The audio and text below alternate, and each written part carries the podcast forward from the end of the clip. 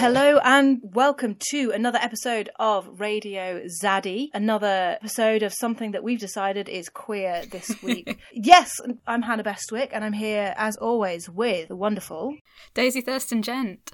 Hello. Exactly. Wonderful Daisy Thurston Gent. How have you been? I'm I'm good.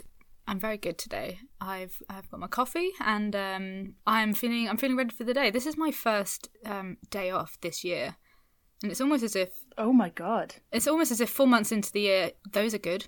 those are good to have. I feel I feel like you should definitely have more than just that many days off though, Daisy. Please can you put in some uh, put in an objective to say that you will take some holiday this year, please. Some holiday. Some actual holiday. yeah. No, I'm I'm feeling deserve okay. it. I'm feeling okay today. Um, and how are you? Yeah, I'm all right actually. Um, yeah, I guess um, I actually can't remember if it's me or you this week. It's you this week, Hannah. Yeah, it's you. Oh my goodness me. Okay, so I've literally just finished writing this, so I hope that actually kind of Oh makes God, sense. fresh off the press.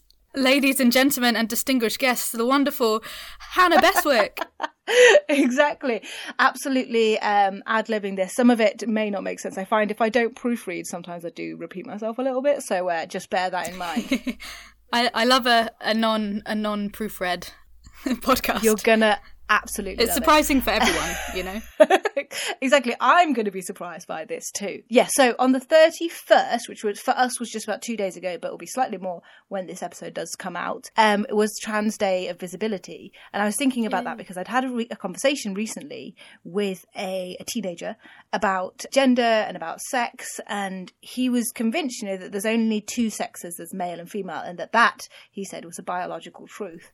And that is not true and I would like, I'm going to take you on a journey about how not true that is, because there are not just two sexes in the world of biology or medicine or anything like that. And that's what I'm going to talk about today, okay? Hooray. Because there is also in the LGBTQ acronym, the alphabet mafia, there is an I in there. If you get to, if you get to the end, there's an A and there's an I, and the I stands for intersex, which is also another form of uh, is is a form of, of sex difference, uh, which doesn't fall into the strict binary Mm-hmm, of being quote being at the extreme of the spectrum of male or female. Mm, Yeah. So intersex is what is in between, which is a lot of things. You will, I will have you know. The the idea that there is just two two sexes is a very prevalent idea, okay, and it is one that also I thought for a while, and, and most people think for a while because it is. I think it, it comes from the way that biology and, and you know medical stuff is taught. Um, It's taught that there are just two sexes, mainly to make teaching that curriculum easy and to make marking exams and things easier. I think like it's it's as you go through GCSE to A level to degree to then PhD, like things become more and more complicated. But when you first Yeah. start learning about biology, when you're like in primary school, they have to make it as simple as possible so that a, a baby can understand it basically. Like you start learning about bodies when you're like five and, and kind of they try to make it simple to make it understandable but it doesn't i don't think it necessarily has to be that way but that's the way that it has been dumbed down essentially. Um, and when i say when i say sex sex is, is um, more of a biological or medical term to describe categories uh, quote on the basis of reproductive reproductive function. Whereas you know gender is more about social cultural psychological ideas or feelings the way you interact with others the way you want to be seen. Identity and expression. exactly identity and expression and behaviors and things like that whereas sex is a much more physical basis in terms of these terms that i'm going to be using. So there are primarily the uh, initial understanding was that there were two sexes male and female. Female being if you have your last two pairs of chromosomes which are called your sex chromosomes you have a series and they're always in pairs um uh, xx so the same one x and x is uh, would be normally female and then being an x and y would be a male chromosome in those sex chromosomes okay? But that i like most people was taught that that was that sex was distinct and definite based on your chromosomes. Um but you know then i went to university and i learned uh, i did a, like a biology degree. You got the advanced the advanced reading. a little like kind of but it's still like when you do a, a bachelor's it's still very much like simplified because they want Oh, to really? mark you, they want yeah. to give you tests and things. Yeah. And it's only really, you know, you get to PhD level and you're like, nothing makes sense. And biology is a really difficult area to have any kind of distinct categories of things because you know one of the one of the biggest things in biology is that everything is variable every trait that every living thing has exists on a scale from the most extreme to the opposite but least extreme if that makes sense so we Mm-hmm. have for example that can be understood in the terms of we have the world's tallest man and the world's shortest man Yeah. Okay? That is There have to be bookends for a scale to exist. exactly and everybody else exists within those two uh, extremes okay? And that is that's natural you know? They weren't the tall, world's tallest man isn't tall because he ch- was chemically enhanced or had some kind of like super i don't know stem cell treatment to make him super tall. And the world's shortest man isn't short because he was somehow suppressed with chemicals and, and science Yeah, it's all it's all natural. yeah he just they would they would just Natural phenomenon. Yeah. and every other trait that we have also exists in that in you know hair color Mm-hmm. like ev- and everything and sex is also on that spectrum so sex expression exists on a sp- on a spectrum entirely so uh, just quickly the term intersex taken from the intersex awareness website um, and also nhs website. I made a little definition so it's generally a term that um, covers a variety of conditions in which a person is born with reproductive or sexual anatomy that doesn't fit in the quote typical definition of female or male, uh, may be born appearing female on the outside or male on the outside, but on the inside you might have a slightly different uh, setup that would be Chro- considered. chromosome setup. Uh, no, no, no. Uh, on the inside, so you might you might be born um, physically resembling male, but you might have some Internal- female anatomy yeah. inside, like a womb or something. Or you may be born and present very female, but on the inside you have testes that haven't descended. Okay, so that's like, but that's one way it can Yeah. look. Um, but basically, intersex covers anything which isn't the male typical or female typical end of the extreme that most people expect everybody's bodies to align. There's actually a huge variety in the middle, which is just not really talked about very much. And and it's odd that that's not the case because from the research that I've been doing, it's actually pretty common Yeah, yeah. to be intersex, and it's actually pretty common to have what are called differences in sex development. Um, and one of the reasons is that because there's such a huge societal pressure to kind of fit into one of these boxes, lots of people undergo surgery or are given surgery when they're babies to make them fall into one of these boxes. Okay, so I got a lot of um, information from an article that was absolutely amazing from the Scientific American called Sex Redefined The Idea of Two, Se- Two Sexes is Overly Simplistic by Claire Ainsworth. And then um, a couple of inf- information articles on the isna.org and the NHS website. So, like I said, with the idea that there's two sexes, that actually was the kind of standpoint of a lot of scientists and medical professionals. They there was a long time when they believed that sex was determined only by those last two chromosomes, the sex chromosomes. But that view is is is really old now. You know, it's it's um it's not believed to be the case anymore in medicine or or um Yeah, we're, we're better than that now, guys. and yeah, and the idea was that, um, you know, and I, I was taught this as well at degree level, even was that uh, all fetuses start out as female, and then there's a, a gene called SRY which exists on the Y chromosome. It turns on, and then the fetus goes on to develop to be male. SRY, like text text speak for sorry. Sorry. Sorry about this, mate. Um, and the gene can switch the gonad development. So, do you, do you know what gonads are? So that's like the bit of the body that makes either eggs or sperm. So that would be like your ovaries or your testes, um, depending on what what. So that's a scientific term. I thought that was like a slang term. no, no. It's, a, it's Just gonna hold my hands up. I did a drama degree, uh, which we, will become very apparent now talking to Hannah. Sorry. I okay. If they say anything that doesn't make sense, ask me, and if I don't know the answer, I will just have to tell you, and then we'll follow. it Otherwise, I'll just be on. here being like, "Oh yeah, you gonads." Like I've definitely heard that phrase. Yeah. Um, Your gonads. Um, but yeah, sorry, the SRY gene can switch cells that were going to be ovaries into um, testicular tissue instead. But then, you know, in the 1990s, they found out that SRY, sorry, as you've been calling it, doesn't always appear on the Y hmm. chromosome. You know, that's the only gene they thought was necessary to become a male fetus, but actually that gene can be can just hop onto another X. Ah, okay. And then if you're XX, i.e. you have the two female chromosomes, you can still develop as a male if you have that SRY Y gene. Hmm. Okay. So that was in the nineties. don't. It's not. Yeah, in the nineties. Um, so in nineteen nineties, uh, very early on. So that's more than thirty years old. That knowledge now. Um, and then by 2000, the idea that all babies start as female, as I just mentioned, and then turn into male is also debunked. Because what they found is that, like, actually, the development of ovaries and testes both have to actively be triggered Right. in a fetus. It's not just a case of like if nothing happens, you have ovaries, and then something happens to make testes. It's just Mm. that it's like a balance. You know, they're both different sets of genes are happening, Yeah. and then at some point one of them will become dominant, and then you'll either develop testes or ovaries. Mm. Okay, so. Oh, okay. So WNT, there's a gene called WNT4 which suppresses the promotion of uh, testicular development. Okay. And if a person who is XY, so um, has male chromosomes, they might have an extra WNT4 gene, and then they can develop atypical, atypical gonads um, and a uterus, fallopian tubes, but they present mostly as male, but they might have a, a whole uterus, you know? Yeah, yeah. And a person who is XX, so female, might have a specific gene called RSPO1.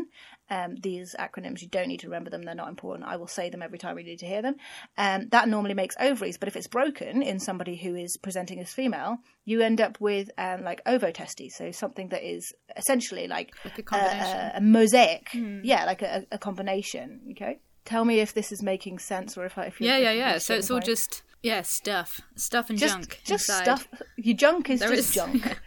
It's Um, just junk, and you could have any. It's just total potluck exactly what you get. and that's that's you know that's by no means the extent of the situation you know there's there's um there there's a very they just kind of those are two very good examples of genes very small of how that. tiny yeah. tiny bits of dna tiny tiny bits of dna that if they're slightly wrong can mean that you end up with something in the middle of the spectrum um, as as um, your sex characteristics and that's Yeah. like actually completely normal you know that's a natural thing that happens Yeah, yeah. um, and sex determination is not is not a simple thing. As I mentioned, like the the opposing sets of genes and responses to those gene expressions result in whatever bits you end up with. Okay, and that final product can look like a whole variety of different things. uh, Yeah, yeah. Anywhere within that middle spec middle ground. Um, there's also what I thought was really cool in this article. Um, Scientific American, there was there has been additional research that shows that what your gonads end up being as an adult isn't necessarily set. So you kind of think that once you're born, once you're out of the womb, you're kind of done. What you've got is what you've got. Yeah, but in baking. mice, they showed that if you deactivate certain genes in the adult, then cells, there's cells which would develop eggs and cells which would develop sperm. You can switch their function. They can be uh, moved from producing eggs to uh, promoting sperm production, and the other way around. And that's based on two projects: one researching one way, one researching the other way, from the MIMRPHI Institute for Medical Research, which is in Melbourne, which is pretty cool. So that's like the bit on ovaries and testes, okay? Yeah. By the way, I'm going to say a lot of words, medical words about bits, and I know lots of people don't like them, but I'm not going to say like cock or dick or anything or like fanny. I'm just going to use the medical term because That's what that is is. what I'm most comfortable with in Yeah. this situation. so there's more than just that that makes up someone's sex expression, okay? It's not all just um quote what's between your legs. There's a whole host of differences in sex development which are called dsds differences in sex developments. So in dsds um, there's a variety of changes to the way the body responds to hormone signals which cause resulting differences in how the body forms and how it looks. And there's a couple which have to do with a specific hormone called androgen. So androgen is a hormone that regulates and maintains male characteristics specifically. So if you have a syndrome called complete androgen insensitivity syndrome, or CAIS, in that body there's none or limited response to androgen. And as a result, someone who might have a Y chromosome would normally develop male characteristics. If they have this androgen insensitivity, they might have internal testes. Um, and external female genitalia. So, and then would maybe also develop female traits at puberty, like breasts and things like that Yeah. And fat, female fat uh, distribution because it distributes differently depending on what hormone levels you've got. Um, and then yeah, so that's like the most extreme uh, variations of that. Sorry, less extreme variations on that include like having a scrotum that is uh, divided in two. So you but like have two two scrotums instead, and you might have um, the urethra is in a in rather than being on the end, it's like underneath or further down the, the penis than on the end, and those are just like just because of different levels of hormone sensitivity, and levels of hormone sensitivity is again completely normal to have a variety of sensitivity across individuals you know? It's not it's not really ever just the case of being like either you're sensitive to a hormone or you're not. You have the, some people do ha- have like a receptor, but some people might have a less responsive receptor. Some people might have an overactive receptor, for example. But so there's a, a kind of flip side to that with people who are XX, so would traditionally be understood to be female. There is a DSD known as congenital adrenal hyperplasia or CAH. CAH. Where the body pro- the body produces excess amounts of male sex hormone, mm-hmm. and that can result in kind of the the flip side of those characteristics. So you might have an enlarged clitoris, which can also be known as a, a pseudopenis. The vagina might be closed, or the opening might just be some like in a different to normal place. Mm. Uh, you can have fused labia as well, which resemble a scrotum, because that's um that's why a ball sack has a seam down the middle, is because it forms from fused labia. Oh, really? Um, which I think is uh, an interesting fact. Like described as a seam, as if it was some sort of like quilt, quilted sort of. Yeah, um, the, the like you know the, the Sally stitching, from uh, Nightmare Before Christmas, like. Oh, stop it! or um, oh no, I was just thinking about Coraline when they sew the eyes on. Oh, hideous. Anyway, so we're, there's we're um, addi- additionally there's also inst- oh yeah, so there's inst- instances as well of not necessarily just being XY or XX. So those are the two kind of traditionally understood final pair of chromosomes, uh, the 23rd pair. And some people are born with just the X, and they're known as XO. And this, um, with this, you might either have male or female genitals, but not go through puberty. Um, for example, you might never start your periods, or develop breasts, or your voice drop, or something like that. Mm. Um, and there's another one that's slightly less um, less common, which is I can't really say this Klinefelter. Klinefelter. Mm-hmm. It sounds quite German when I say it. Syndrome, which is where someone has an extra X, and it's usually um, someone who is X. XXY. Okay. Triple X, no XXY, um, and in that, not enough testosterone is produced, and so male traits might just be less pronounced. Um, and there's additional ones as well, but um, usually they come with when you have a, a, too many chromosomes, it can come with quite a lot of other complications. Right. Um, so I won't I won't go on to any more of those. So yeah, is since the 1990s, and when we start, uh, started off, we were talking about how development of, of understanding of differences in sex development had like got made amazing progress since the 90s because we've started to be able to um, do lots of stuff with gene sequencing and understanding genome differences. Um, researchers have identified more than 25 genes involved in the differences in sex development, and there's so many variations. There's honestly so many, right from the major to minor mm. effects, you know, that you might you might never even know yeah, yeah. That you're intersex or you have DSDs, okay? Because some of the some of the effects are so minor. How often do you look at? Yeah, how often do you go looking at? Exactly, and it can be it can be hormonal. Yeah. So you might just um like have slightly more what would be considered like more testosterone, more body hair, mm-hmm. or just like low testosterone, less uh, sex drive or whatever, like that could also be considered a DSD. But like the, what the what researchers are trying to do and scientists and medical professionals is to expand the definition of intersex and DSD mm. because actually it's not only the most extreme cases that count. It's everything in between like like if you expand it to incorporate the milder variations then it becomes a very a much more common thing yeah. And there's one um, researcher um, called Eric Vilain, which I think is an amazing name, uh, of the Center for Gender Based Biology in the University of California in Los Angeles, said biology, it's a spectrum. And I thought yep. that was that summed it up just Tick. incredibly because it is it's never it's never been just one thing mm, or mm. that thing you know if you expand those cases like i said um i'd forgotten the numbers so now i've scrolled down slightly i can see them now if you do expand it to inc- include the milder cases having dsds could be even as common as one in a hundred or one in a thousand wow which is as common as being uh, one in a hundred is the same uh, frequency as people with ginger hair. Mm. Okay, so that's you know very yeah, common. Yeah, yeah. And I, you know, some people, like I said, never know that's one of the things is that there's also a lot of missing data because some people never know that they they have DSD. Sure. There was an example in the um, Scientific American article that showed a 70 year old man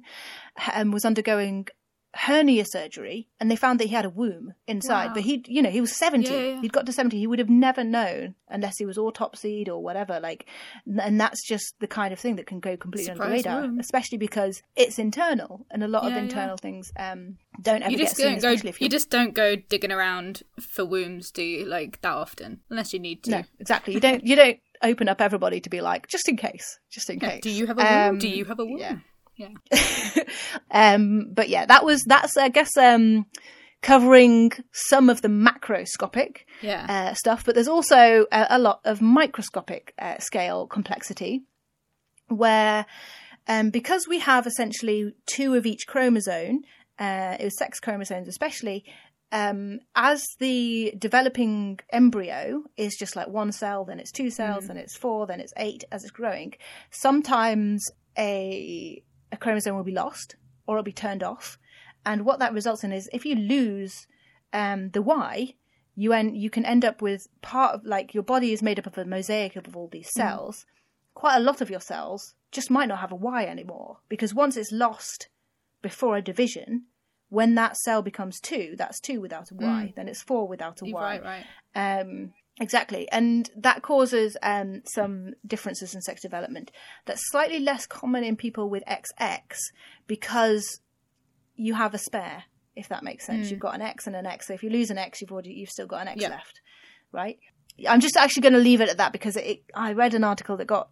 I was writing this script out and I was getting very, very into the minute detail, but I don't think that necessarily we need to go into that right now because it is too much and it was also a little It's bit beyond fully fledged yet. My understanding. It's not fully fledged in in my head. It is out there. So, but I think we'd need we'd need another episode for us both to get our heads around it because I was like, hang on, hang on, Get wait, the get on. the microscope out. um, exactly. So, um, yeah, one of the one of the issues is that although there's been lots of work to improve like acceptance of you know sexualities or, or different expressions, um, and people who are transgender and and improving the services for people who are transgender as well. When it actually comes to sex and physical sex characteristics, there's still an absolutely huge pressure to fit into some Yeah. kind of category. You know, people get obsessed with um, what genitals trans people have, let alone uh, like everybody else, and it can what it can result in is a huge um, pressure on parents to give sur- to p- get surgery performed on babies when especially when they have like clear DSD in their genitals um when they are and and doing surgery on a baby is it's like a huge trauma you know Yeah. and they're too you know they're too young to consent and they're Yeah. also usually too too young to even give any kind of like un- um, explanation of Yeah, yeah. what their gender identity is and whether like how that Mm. plays into it because it does in the end Yeah. but when you're a baby, you're still developing your sense of self, let alone your sense of gender identity. And what has happened a lot in the past is that if someone was born with DSD or born with like both male and female genitalia, is that the male external part would be just snipped, not just snipped off, but would be removed. Um, and that person raised as a girl, you know, and, and what that results in is is a lot of confusion, um, trauma, being raised as a Yeah. gender that doesn't Biological confusion. Yeah. yeah and and you've been really done wrong in those situations and what that has resulted in um, for a lot of a lot of um, I mean, historical cases that's is abuse, isn't it? it is it well, is it and can- it's resulted in a lot of suicides essentially because being forced to to live in a gender horrible. that doesn't match up with how you feel does Mm. as we found with like the suicide rates in in trans communities are very high especially Yeah. most especially if you're not accepted by your family um, Mm. but because of the societal pressure like that is just wild you know if we were just as a society more accepting or you know or aware that there are so many you know it is a spectrum and that there are so many variations you know why are we so focused on physically like manipulating and trans- transforming people who who don't who don't need it you yeah know? don't need it at all and there is actually one case that i read about that i haven't um, covered much in this actually but there was a case where um, a child who was under state care in the us underwent surgery at 16 months and essentially it caused a lot of trauma and it differed from their gender identity what their the choice they'd made about the surgery and so they're trying to sue the state in the US um, which would if it's successful which it hasn't been yet that would really change the way people approach um, Yeah. surgery for children because at the moment they're they're cons- they're trying to push it as as child abuse, as neglect, essentially. Yeah. Um, because lots like because uh, yeah, there's there are actually a lot of scientists and doctors who are pushing to change the attitude towards genital surgery. You know, if why mm-hmm. why is it that people are so opposed to genital mutilation, but they're so like okay with this form of mutilation Yeah, because yeah. It, it's quote surgery to fit you into a box. Like you know, There's not- corrective or whatever. Exactly. There's not actually it's not harming them to have a DSD or to have non Mm-hmm. non non standard. No, that's not really the word. To have something in, in the atyp- yeah atypical gen- genitals. It's not damaging. It's not harmful. Yeah. But then there's this. But it could be if you weighed in and then actually that you know that person could have lived a, a really happy, authentic, you know, healthy Yeah. life. Yeah, exactly. So what they're trying to do at the moment is trying to push a lot more for DSD um, to be approached for families, uh, approach families with multi multidisciplinary approaches. So you know, there's emotional and medical support. But again, you know, we know how often the stigma for raising a child in a non-gendered way. You know, there's there's so it's Megan Fox and her kids and Angelina Jolie and one of her kids are both gender non-conforming, let's say, not necessarily trans, but they don't conform to these gender stereotypes, and they get a lot of shit from people about that, about like a lot of talk about, you know, it's it's cruel, you know, you shouldn't do that to a kid, but um, so for families where they have a child with DSD, if they're trying to raise the child without putting gender expectations on them, they can then be the recipient of stigma and pressure from other parents to be like, well, hmm. is it a girl or is it a boy? Like, and so that pressure from other parents and society can then result in the parents making a decision on behalf of the hmm. child to raise them in a gender which may result in you know dysphoria later down the line. And actually one thing that dr vilain also pointed out was that in most countries it's legally impossible to be anything other than strictly male strictly female. You know you can't in the uk you can't have anything other than male or female on your passport yet you can't get a non-binary identity on Yeah. your passport so yeah i it's it, i think it's it's a really important part of understanding queer identities Yeah. because actually so much Because you can in other other places around the world, I think. Yeah, you can, you can in other countries, but in like the US, It and shows how behind we are, even though you know there's that internal perception of being more advanced, especially in you know science and reasoning, right? And it's absolute bollocks. We need to we need to expand our we need to expand our view globally. yeah, expand our worldview and just you know, there's so much in the UK, especially about like, oh, we listen, we listen to the scientists, but it's like, well, we're not because we're not opening up your understanding of DSD or intersex, mm. and like people who are in in the queer community, you know, our community includes people who are intersex or with DSD, and we as a community also know that life exists on a spectrum. It's never just straight or gay. It's never just completely male, completely female. It's never just. It's not as simple as having a binary system. Nothing has been. Nothing's ever been that way. It's just been forced on us by the kind of society society that we grow up in.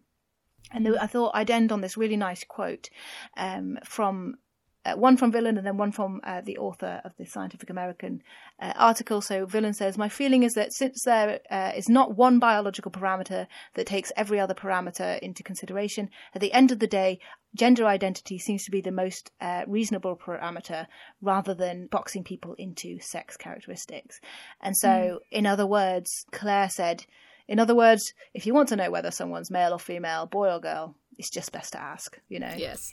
And i think that that's really nice because it kind of it takes into that idea of like you're giving them the choice then as well to tell no one you knows themselves better than you. exactly Right. and it's when people you know there's there's that really harmful thing of people being like well you look like a girl so i'm going to call you a girl and it's like well why don't you just ask Mhm. Because that's that's also the most respectful thing Yeah. like do you want what pronouns do you want me to use what you know it's it's such an indicator of respect to ask someone how they want you to perceive them Yeah. or like Yeah. how you want they want you to treat them and i think that's kind of the idea that i got from this article is just like it is so complex Yeah, it yeah. is such a complex area biology is hmm. hugely complex and so you can never even if you just say okay well what's your what's your chromosomes you know what's your what's what's between your legs like what Yeah, sex yeah. are you it's like actually it's not that simple No. because even if my chromosomes were XY, I might still develop to look female. And you, Yeah. like you just can't tell, and it's not. It's completely We should normalize asking. yeah. We should normalize asking, and I just think that it's a really ignorant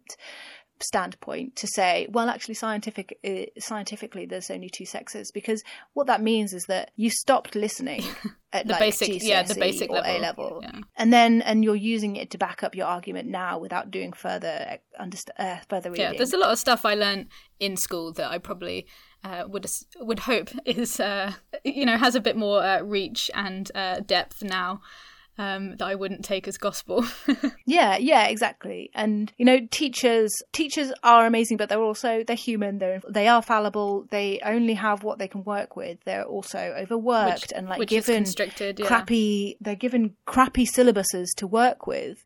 That you know, someone was talking to me about making it's limit- it's got to be limited, right? yeah, and you know, and there's also restrictions on them about you know, Section 28 stopped teachers from being able to discuss anything to do with queer lifestyles, and so it's not like I'm not trying to say that it's a teacher's fault for saying that there's only two sexes, but what I'm what I'm trying to say is that there is a duty to keep educating yourself beyond what you learn at school because the teachers Yeah. can only work with the material that they're given, you know, and in many cases are not allowed to teach you more It should come with a like an asterisk, just to be like, oh, this is you know what I'm telling you today. Asterisk. There's a lot Yeah, more. exactly. There's a lot more. To learn. exactly and someone did say that to me in a level once when i was doing biology they were like it's we're teaching you this now but to any of you that go on to do biology at university this will be wrong and i was like oh okay You're in for a shock. yeah yeah exactly and i was like right okay so i'm just going to unlearn and then learn something but whatever uh, but it's just you know you have to it has to be a, at an appropriate level to be marked or whatever like i understand it's just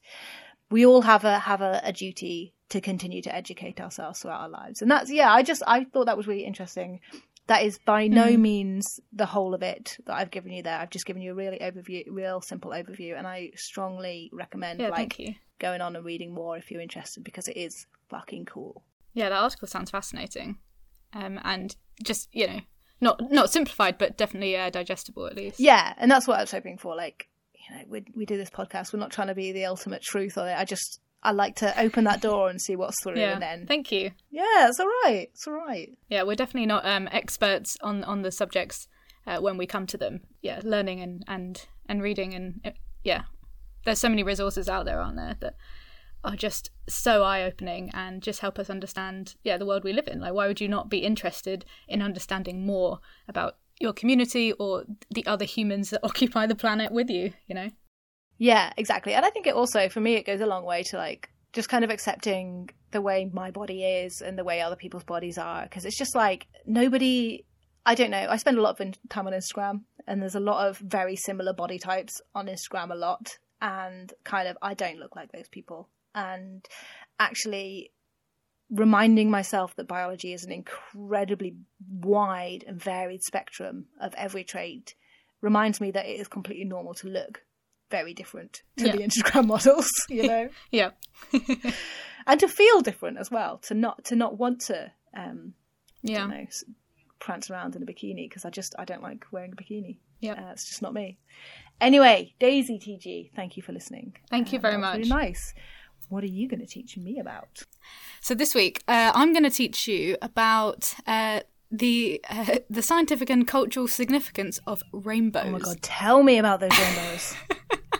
Um, yeah. So so for those of us who are in the life, Mm-hmm. um, callback, uh, fly the rainbow as a symbol of pride. Um, Yes. But throughout the UK and Europe, the rainbow flag is often um, symbolic of peace. Uh, and more recently, was kind of uh, plastered onto into British windows and drawn by children uh, to compile what was uh, described as a nationwide interactive mosaic of hope. Uh, to thank the NHS um, and acknowledge key workers uh, for their tremendous efforts during the COVID nineteen pandemic.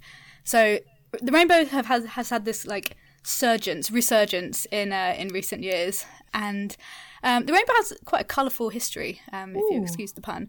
Um, and it's been adopted and adapted and admired uh, as a pillarous as pillarous in, in various communities. Uh, for centuries, not just uh, in queer circles. Although that is where we're going to start. So I'm going to sort of talk about uh, the history of history of rainbows and just some sort of uh, Yeah. cultural attributes, just to you know keep it really camp, um, and maybe a little bit scientific as well. Um, so the rainbow flag has been um, has become synonymous with uh, the LGBT LGBTQ plus uh, people all across the globe, um, and it was designed by the artist Gilbert Baker in 1978 after he was challenged by his friend and openly gay politician and civil rights leader Harvey Milk um, to design a symbol of pride that represented the gay community. Uh, so, challenge accepted. Yeah. And the original eight colourful stripes of Baker's uh, pride flag each represent something different for the uh, LGBTQ community. Uh, so you had hot pink, which was for sex, um, red for life, orange for healing, yellow for sunlight, green for nature, turquoise for art, indigo for harmony, and violet for spirit. Um, and each of these were, in Baker's eyes, uh, some way meaningful for the LGBT community as a kind of unified symbol of hope and social change when all like sewn together um, to make a flag. And interestingly, Baker never um, never trademarked his design because he was happy enough just to kind of see it flying around, you know, in the community and wanted it to kind of be this universal symbol that was kind of flown as freely as possible, basically. Yeah. So I've got a really nice quote from Gilbert Baker was uh, it completely astounded me that people just got it in an instant like a bolt of lightning that this was their flag. Um, Nice. That's quite quite nice. Um, so the hot pink was later dropped uh, due to uh, limited fabric availability apparently. Um, The indigo and turquoise uh, merged into uh, royal blue and the and so the seven stripe variant uh, was soon popularised um, and is still used today um, in LGBT circles, uh, as well as the more recent um, Progress flag um, that includes the additional prominent uh, chevron with uh, black and brown stripes to um, champion people of colour within the LGBTQ plus community, uh, as well as the light blue, white, and pink stripes um, representing uh, trans individuals. So if you see those uh, that variant around, it's it's a lot more. That's a lot more common now, and it's kind of increase increasingly popular, which is great. And it's called the Progress flag. So obviously, I've mentioned in previous episodes um, about the notion of hope in Judy Garland singing "Somewhere Over the Rainbow" in The Wizard of Oz, um, and in many stories, the rainbow symbolises a path uh, or a gateway to another, often spiritual world. So it's got this this huge kind of symbolism that goes with it. Yeah. Yeah, the proverbial end of the rainbow is notoriously unreachable in uh, many instances, um, and this is part uh, in part spiritual, um, but mostly scientific, um, and ultimately comes down to uh, optics.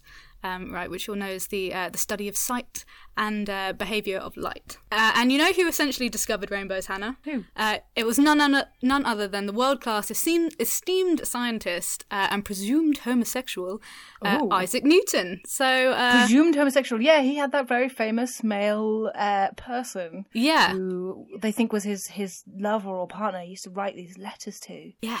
So Newton, like Newton, never married, but he he was known to have very close relationships with his uh, male friends um, during his life, and so you know modern historical reflection points to him being a queer icon. Like we can we can It's pretty. It's that. pretty certain that Yeah. he's, pre- he's at least queer. Yeah, so there's there's also claims that Newton was apparently indifferent to sex in general. So he may in fact have been asexual. Um, maybe that's the kind of closer sort of um, definition. There's you know there's letters where you know he's being he's being cited as just indifferent because he was too busy. You know he was playing around with light and you know, up Sciencing. here sciencing. He was know. also like, I think, I think he was on a lot of drugs. I think, I think I remember reading that he was like coked up or something a lot of the time, and that's, you know, he had a lot of thoughts to think. Um, yeah, you don't just that may be why discover you don't just discover this stuff. Um, Right under your nose. Uh, so he may in fact have been asexual. Either way, uh, he was a hugely influential mathematician, physicist, and astronomer, and he also had amazing hair. yeah, Um, strong, strong game. yeah, strong hair. So uh, some facts about Isaac Newton, uh, the Rainbow Tamer. Um, I am not sure if I can call him that. Uh, I didn't know. I didn't know much about. I don't know much about him other than what I learnt from school, um, which was that an apple fell on his head and he wouldn't shut up about it. Newton was, uh, unsurprisingly, uh, bullied at school, um, which only kind of adds uh, to that queer narrative that many of us have experienced. But as a result, uh, strived to distinguish himself as a, as a top student, um, excelling at mathematics and you know casually building sundials um, and model windmills wherever possible, just to set himself a- apart from the other children, having a great time. Um, so in in 1666, Like yeah, just nerding around. In 1666, Newton uh, was messing around with uh, around with prisms, as you do, uh, designing a, a future Pink Floyd album cover, I, I assume, and basically discovered, yeah, basically discovered that a clear beam of white light is actually made up of other colours, um, a visible spectrum of which we see in the form of a rainbow. Uh, so he built this telescope to prove his point, um, which enhanced the the prism observation and separated the white light into those seven colors um, on the visible spectrum, uh, thus proving that color is the result of objects reacting with existing colored light, uh, whether it's refracted or reflected or whatever, rather than the objects generating the color. Does that make sense? Yeah. Anyway, big deal, uh, game changer. Um, anyway, so that's yeah, that's Newton's color theory in the smallest uh, of simplified like nutshells um, that I could come up with. Um, for Yeah, you know, no, no, for anyone amazing. who like me yeah, it's really good. can just barely remember primary school. Um, so we've got Isaac Newton. Uh, he's just there shining rainbows all over the place. Uh, you know, some sort of queer beacon. Beaming them out Beaming like them out. Batman Batman symbol into the air, but it's all just rainbows everywhere. Yeah, yeah. Exactly. What a gay old time. Before, yeah. Um, so we've got Isaac Newton. Uh, he was knighted by Queen Anne in 1705 um, for being a terrific gay, sorry, scientist, being a terrific Scientist, yeah. Um, that's why they knight people. Um, and spent the rest of his life in London, uh, where he served as uh, warden and then master of the Royal Mint. Um, Gosh. which I'm sad to say is not Money. a giant mint that he was guarding. Um, I had to Google it. uh, I genuinely thought it might be like British code for like a really precious, you know, mint imperial or something. Anyway, the polo police. Um, anyway, That's actually what the crown jewels are. It's just a series of very large polos. uh, candies. Yeah, exactly. Yeah. um, but uh, so uh, the the Royal Mint uh, was an industrial facility with ma- which manufactures coins, um, which are then used as currency. Hence, uh, hence the phrase "minted." Is that where that comes from? Yeah. Yeah, excellent. Absolutely minted, mate. minted. Um, so before Isaac Newton uh, scientifically established the visible color spectrum, uh, people had mostly relied on Ar- Aristotle's uh, theory of color, that it was believed to have been sent from the heavens uh, by God. Uh, in the form of these like celestial rays of light emerging um, from black and white, which represented uh, darkness and light, um, and that color related to the elements: uh, earth, air, fire, and water. So you know, close but no cigar. Um, yeah. yeah, it was it was it was God. it was a it's yeah, it's um an attempt to understand a world. And I think like that's perfectly yeah, that's what they had. That's the tools they had at the time. Um, and why wouldn't you trust? Yeah, trust a poet. Like that's just a nice nice analogy, isn't it? So the rainbow is hugely sim- um, symbolic in mythology, in religion, and the arts. And in ancient Greece, uh, they also thought that uh, the colourful arcs uh, were a message from the gods, uh, brought by Iris, um, the goddess of rainbows. Great job. Um, and all round, like just just mega babe, uh, connecting the earth and the Mega sea and the sky. Um, yeah. So what else have we got in the story of um, Genesis in the Bible? Uh, that's the one with uh, Noah and the Ark. Uh, we've um, after creating a massive flood to wash away uh, humanity's corruption, we have God just you know popping a rainbow in the sky as a sign of uh, you know promise that He won't ever ever destroy the earth with a giant flood ever again. Ever promise. Okay, legit. legit. Old Testament God was pretty fierce. so although it was never never a flood, but maybe some other way. But like not a flood again. Yeah, not a flood again. I gave you the rainbow to promise no more floods. Um, Yeah. a, a double rainbow. I love double rainbows. A double rainbow is seen as a symbol of transformation um, and a sign of good fortune. Whoa. Um, the first arc sort of representing the material world, and uh, the second arc signifying the more um, spiritual realm. Um, so, according to Chinese mythology, the red in the rainbow symbolizes uh, the feet, and the violet at the other end, uh, the head. Um, therefore, a single rainbow on its own signifies a, a human descending from heaven to earth. Um, but a double rainbow, um, where the colours are inverted, is said to represent the movement from earth towards heaven. Um, and considered to be like a foreshadowing nice. of future success, which is quite nice. Ooh, very Yeah. nice. What else have we got in the history of the rainbow? Oh, I love rainbows. Uh, in some Amazonian cultures, the rainbow was thought to be a negative symbol, which is like the only No. Uh, example I found of the rainbow being a bad thing. Um, it was, uh, you know, Yeah. representing disease and misfortune, such as uh, miscarriages and skin problems. And there is a long-standing tradition that apparently um, even predates the Incan Empire, so really old tradition of uh, closing your mouth if you see a rainbow to prevent disease. Don't don't want any of that rainbow getting up in your body. Okay, close your mouth. Um, Okay. Sidebar: like when I was, um, so I, I went traveling in South America, and I remember seeing loads of of rainbow flags uh, in Ecuador. And um, have now discovered that the flag for the city of Cusco is a rainbow. Oh, so it wasn't just like you know pride everywhere. It was it was yeah. I wasn't sure if it was like a pride thing. Yeah. Uh, The color order of the Cusco flag is um, red, orange, yellow, green, sky blue, uh, regular blue, and then violet. Um, and it's a banner that is supposedly representative of the of the Inca Empire. Oh, I can't I can't say it. Tawan Tisu, and was apparently first introduced by a radio host Raul Montesinos Espejo uh, in 1973 co- to commemorate uh, the 25th anniversary of his Cusco radio station, um, Tawan Tisu Radio. Great. Um, because that's apparently how you accredit something as a stately God, symbol. yeah. yeah, you just chat about it on the radio. Sure. Um, anyway, the, the colourful flag was later declared by the mayor to be the official emblem of Cusco. So that's yeah, that's nice. Good old uh, Raul. That is really cool. That is really cool.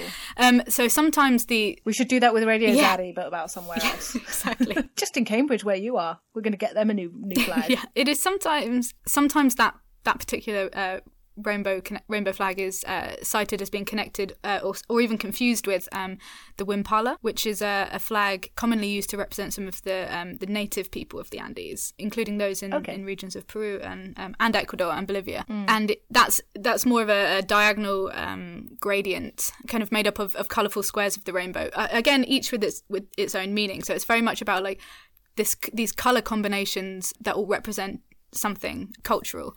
Each color has a particularly uh, relevant symbolism in it. and, that, and those are pretty universal. You know, red um, is you know the earth and the Andean man. So yellow represents Mm. energy and strength. Green signifying natural resources and wealth, because for uh, native um, people in the Andes, like wealth was the earth. Um, you know, natural resources were the, the, you know a type of of wealth and.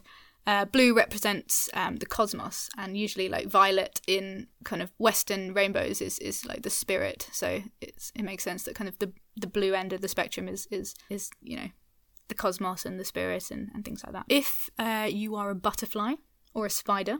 Um, and you happen to be a homosexual one, uh, then you'll be living your best life because you're actually able to see far more colours um, than humans do. Uh, for humans, uh, that band, the violet band, um, is the last colour you can see. Um, it's the last one that our eyes can pick up, whereas many insects and birds can see ultraviolet light. So they actually get like that final part of the rainbows is really where the magic happens. There's all these like additional groovy uh, ultraviolet rays. You know, that's where things get really, really gay. as if, like, as if butterflies really needed any more audacity. Like, you know, Exactly. I need them. Give them to me, butterflies. butterflies are just having a great time. Dogs and cats, not so much. The color spectrum kind of goes like dark brown, brown, brown, brown, brown, yellow, brown, grey, uh, light blue, and then blue. Um, so rainbows aren't quite as special to dogs um, and other mammals because they only have two types of um, cone cells to pick up all, all the you know pick up on light and color. Yeah. Um, whereas primates, such as uh, as humans and queer folk, uh, are able to pick up uh, more colors on our own visible spectrum because we have three cones uh, to catch all those wonderful Yeah. bits of light bouncing around after the rain. Yeah, it's pretty circumstantial, isn't it? Like you could have been born a dog with none of the advanced rainbow spotting eyewear that uh, that humans are, you know, human queers are born with. So if you, yeah, so best case scenario, you're a you're a queer butterfly having a having a right old time, um, and sort of worst case is you're a dog and it's sort of you know it's less special. Yeah, so just you know just check yourself from uh, time to time. You know, be grateful that as a queer person, like you can at least see a rainbow in a in a kind of fabulous. Uh, fabulous sense that kind of matches A Beautiful rainbow in its colours. Yeah. yeah. um so you know to conclude like around the world the rainbow is like almost always um a symbol of community um and an adjoining of many different strands of culture and society like marrying together to create unity and harmony um, and all those nice nice things. So yeah i'm, I'm sorry to say that like queer people um, don't exclusively own the rainbow rip R.I.P. but it, you know, it sure is nice to see the progress flag like flying as a symbol of inclusive inclusivity and pride, isn't it? Um, like we'll, you know, this. Yeah, I really, I really like the progress flag. I think it's, I think it's Yeah. really nice to see it evolve, and it's more, it's also Yeah. much more interesting to look at Yeah. than just the plain rainbow. No offense to plain rainbow lovers. Yeah, I like I mean, you know. Gilbert Gilbert uh, Baker's design, it was, you know, it was great and it, it served well. Great, it served a purpose at the Yeah, time. um, it Yes, definitely did serve yeah. a, a purpose, um, and it's still, you know, it's still part of the the the flag that we now use, the progress flag. You know, so there's all this stuff about like, wow, you know, this year the you know the rainbow has been like appropriated by you know to to represent the NHS, and it's like, come on, we don't own we don't own that. Like before that, we were you know the gays were you know stole the rainbow from the gods, right? Like that's that's the narrative of that, you know. Yeah. So we, God sent all- it down. yeah there's no there's no thievery is there it's just we're all just kind of you know it's just it's just about symbolism um and that can be different to different uh, communities Yeah, exactly. It's it's taken differently. I also wonder if there's actually something quite nice about it being used as a celebration of other groups as well, like NHS and key workers being like a symbol of hope and kind of supporting uh, those that are on the front line at the moment. And and you know, there's part of me that thinks that at the moment, like before, let's say before pandemic, before COVID, the pride flag could like could sometimes be seen as quite an aggressive. It is it is quite bright and it is quite visually like affronting sometimes, especially not if loud subtle, colours are a, thing.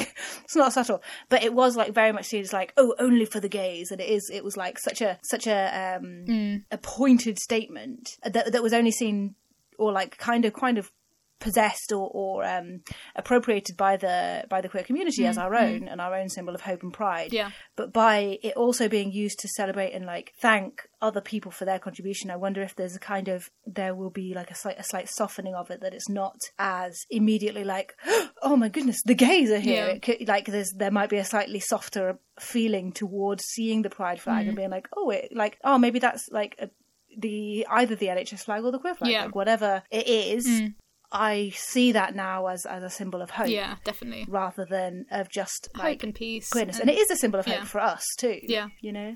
Yeah, I mean, before that, the the sort of the symbol um, for um, the LGBT community was Q plus community was, um, you know, that pink triangle, um, which of course was very bold, very striking, um, and had you know a much darker history. Um, so I think the you know to, Yeah, because it was used to identify um, gay people in uh, concentration. Exactly. camps during the war, or even just like before you were before we were shipped off and and um, sent to those camps. It yeah, it was a, a re reappropriation of that, but like you said, it had a much Yeah. darker. So I think you know going from you know and a lot of um you know the Gay Liberation Front and, and AIDS campaigners would use that symbol because it was because of its history and because of it being provocative and, and striking and sort of yeah reclaiming it. Whereas the the pride flag it is different. It is um i guess it's you know, more family friendly to some extent and it is it's more about that um you know inclusivity and yeah and hope and peace um and about you know coming together in harmony isn't it rather than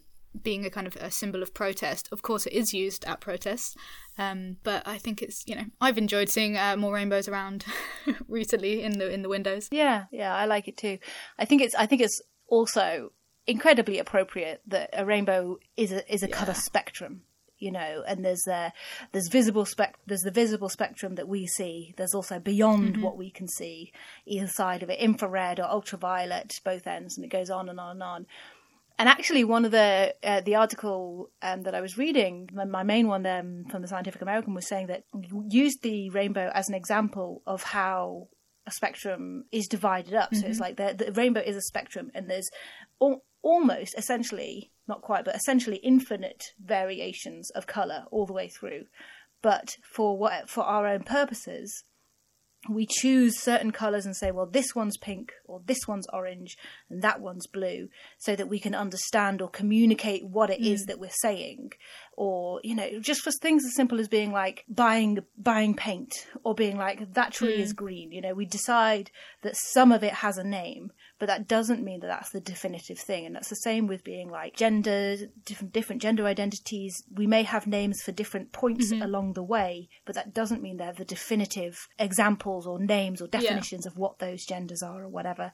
Um, and I think that was that was really uh, that's a really interesting and very apt um, symbol Yeah, for the queer so. community. You know, So yeah, there's a brief history of rainbows, uh, invented by Isaac Newton, the rainbow I tamer. Um, I was it. cycling yesterday, and I cycled past Isaac Newton's uh, Centre of Mathematics in Cambridge, and I just felt Very yeah, I nice. just felt in the sun, you know, in the sunshine, and I was like, I just feel hella, yeah. hella queer. We've got some That's pretty so good nice. uh, role So models and nice. icons, you know, popping up and being, um, yeah, kind of being accepted as as queer icons, you know, now. Whereas at the time, maybe you know, Yeah, yeah, maybe definitely. he was too busy, uh, you know, messing around with prisms to be, uh, yeah, messing around with prisms to be to be any kind of you know to be worried about labels and um yeah. yeah relationships. He was just doing him. He was doing his own thing, it seems. Un- uninterested and un- unbothered by defining himself. Um, it's interesting to know a potentially queer man discovered the rainbow. Um, I don't think it's a, an accident, you know. I think it's yeah. yeah. How many people do you know messing around with prisms? Anyway, so that's it. That's a, a little brief uh, introduction to rainbows, seeing how you know just how gay All they right, really thank are. you uh, so much for that, Daisy. That was incredible. And thank you for listening. Uh, this has been another episode of Radio Zaddy with myself, Hannah Bestwick, and the wonderful Daisy Thurston Gent. If you want to get us on social media, where do they find us, Daisy? Uh, you can find us on uh, Twitter and Instagram, um, Radio Zaddy X A D D Y. Um, we've got some. Oh, we have actually got a little fun little website in uh, in production, which uh, should be launching fairly soon. But uh, it's all in this. It's just all in the same place. Um, catch us on the platform of your of your choosing next time, and uh, we'll see we'll see you again yeah, very soon. all right. Thanks for listening. See you later. Take care. Bye. Bye bye.